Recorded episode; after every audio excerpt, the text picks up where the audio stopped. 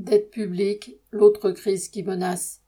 Le ministre de l'économie, Bruno Le Maire, a déclaré mardi 18 avril qu'il allait, entre guillemets, accélérer le rythme du désendettement de la France. En d'autres termes, il a annoncé que pour rembourser les créanciers de l'État, à savoir la haute finance, il va faire payer la population, soit en augmentant les impôts, soit en taillant dans les budgets des services publics, et sûrement les deux. La dette de l'État français dépasse les 3 000 milliards d'euros. L'an dernier, pour boucler son budget, l'État a dû emprunter 200 milliards.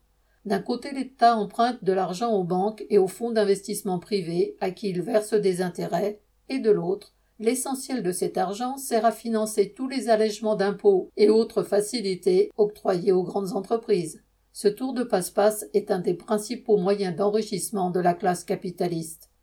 Mais depuis un an, les banques centrales qui gèrent l'émission de la monnaie, comme la BCE pour l'euro, ont régulièrement remonté leur taux d'intérêt, ce qui a entraîné une hausse des taux auxquels l'État français emprunte. Ceux-ci sont passés en quelques mois de presque 0% à plus de 3%.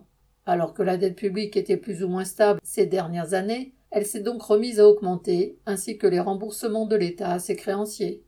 Le gouvernement, qui doit veiller à la solvabilité de l'État français pour le compte de la bourgeoisie, craint un emballement de la dette. Cette-ci se creusant, des spéculateurs peuvent en profiter pour faire monter les taux d'intérêt auxquels devra emprunter l'État français. Il y a quelques années, la Grèce avait connu une telle spirale du surendettement.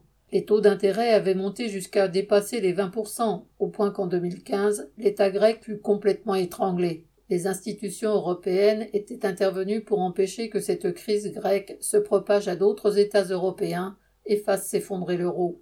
Elles ont alors joué un rôle d'huissier auprès de l'État grec pour le compte des spéculateurs, en imposant à la population une austérité catastrophique. Le chômage et la misère ont explosé, les services publics se sont effondrés, les hôpitaux n'ayant plus les moyens de soigner leurs malades. La Grèce est un État bien plus pauvre que la France, mais à l'époque, les spéculateurs avaient aussi ciblé l'État italien, pourtant bien plus riche, et il s'en est fallu de peu que celui-ci ne soit entraîné dans la même spirale. En réalité, tous les États sont endettés jusqu'au cou, et aucun n'est à l'abri du surendettement. Pour ne pas être la première cible des spéculateurs, chaque gouvernement fait payer sa population afin d'accélérer le désendettement, comme dit Bruno Le Maire. Mais évidemment, aucun ne fera payer la classe capitaliste à qui profitent ces spéculations sur la dette des États. Pierre Royan.